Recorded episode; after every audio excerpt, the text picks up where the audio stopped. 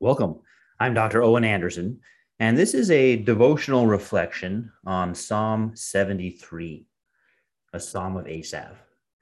And the thing that's great about this psalm, perhaps among many great things about this psalm, is that it offers a solution to the problem of evil. And it does so from the first person perspective. Asaph himself has been struggling with this problem, and it's brought him to the point of despair. So we're going to follow him through his inner reflections and how he went through those depths to come out on the other side with greater understanding by having greater understanding of, of God. So he begins by affirming truly God is good to Israel.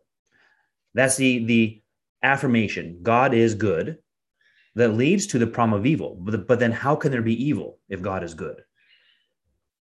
Truly, God is good to Israel. No doubt about that to such as are pure in heart. And that should remind you of Beatitudes, the pure in heart. You will see God, which means to understand God, to come to have a greater understanding of God.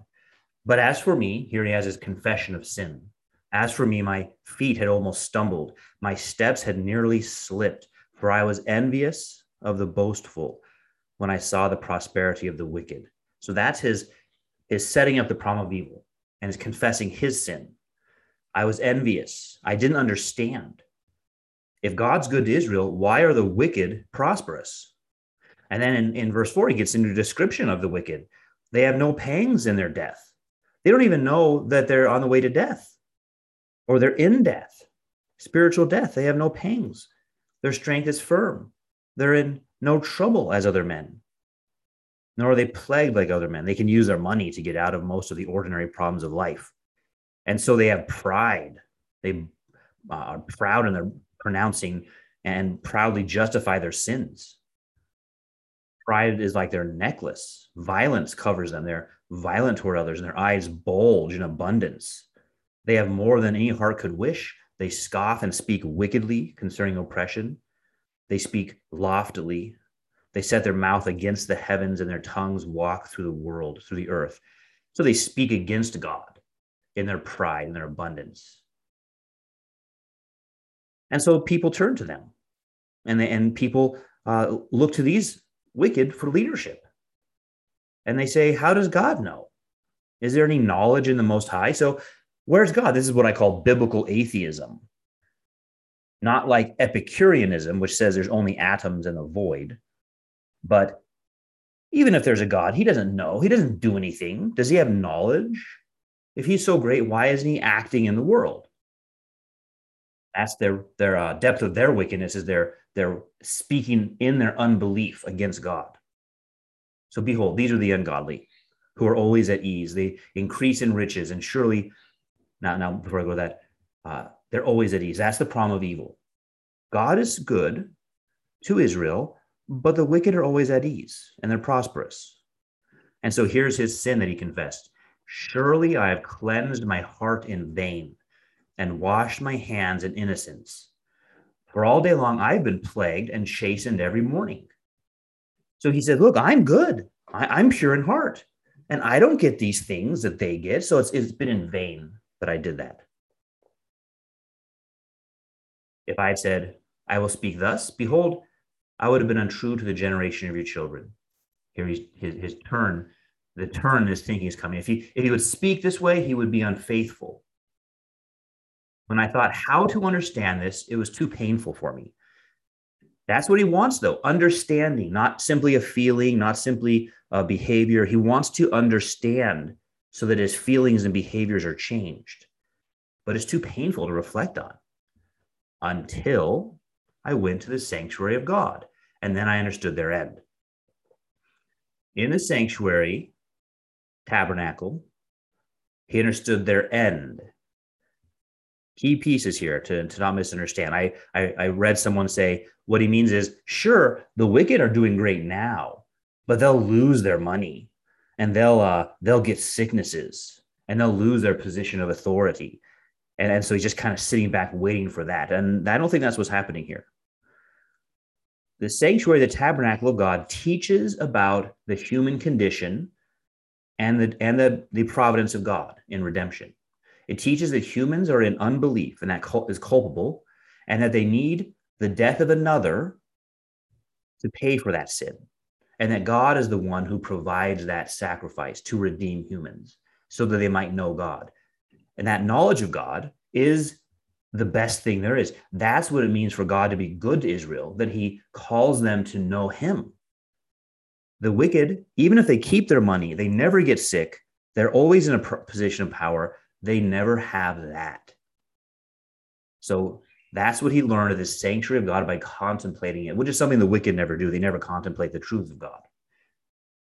So surely you set them, the, the wicked, in slippery places. You cast them down to destruction. Specifically, the destruction is not economic or political. It, it, I mean, those things could happen. The destruction is their failure to know God and the spiritual death that comes with it, forever cut off from their creator. Oh, how they're brought to destruction as in a moment. They're utterly consumed with terrors as a dream when one awakes. So, Lord, when you awake, you shall despise their image. In a moment, this life that these wicked have built up is overturned and destroyed. Their, their boasts and their unbelief don't serve them, they come to nothing. And they'll be utterly consumed with the terrors of spiritual death. They're already in that, and their money can't, their money affords them some eases in life, but it can't buy them redemption. So he says, Thus my heart was grieved and I was vexed in my mind. I was so foolish and ignorant. I was like a beast before you. Again, confession of sin here. And the sin he's confessing is foolishness, ignorance. A lot of times we say, oh, he knew the truth. He just didn't do it. But no, he's confessing, I didn't know. I was like an animal. But then here's the solution to the problem of evil. Nevertheless, I am continually with you. You hold me by my right hand. You will guide me with your counsel and afterward receive me to glory. Think about 23 and 24 in light of verse number one that God is surely good to Israel. What is better, more gooder than this? Continually with God. And remember, the biblical atheist said, There is no God, or if there is a God, he is not with you, he doesn't care about you. And Asaph is learning just the opposite by considering the truths of the tabernacle, the truths about our need for redemption. And then he, he goes from his confession of sin to his proclamation of praise. Whom have I in heaven but you? There is none upon earth that I desire beside you. This is his highest good. My flesh and my heart fail. These are the things that the rich were able to indulge, but they fail. But God is the strength of my heart and my portion forever. For indeed, those who are far from you shall perish. This perish is not simply physical death, it's the spiritual death of being like an animal they don't confess that sin, but Asaph did. They too are like animals. Animals can be indulgent and live well. And in that condition will perish. You've destroyed all those who desert you for harlotry. What again is this destruction? We mostly look for the outward physical overthrow, and there are kingdoms, empires, countries, cities can be destroyed uh, by their own self indulgence. But this is getting at this destruction of not having this spiritual death cut off from God forever. Or contrasting, they'll be destroyed with 28. It's good for me to draw near to God. I put my trust in the Lord God that I may declare all your works. This is the highest good. He doesn't say, uh, up here when he said, Whom have I in heaven but you?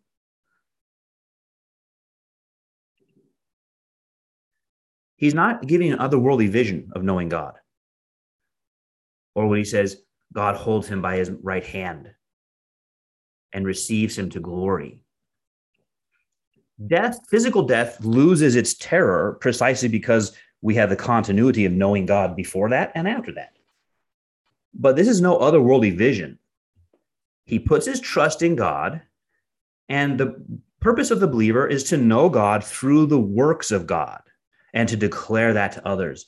So, do you know the mighty works of God in creation and providence? Can you name them and recount them?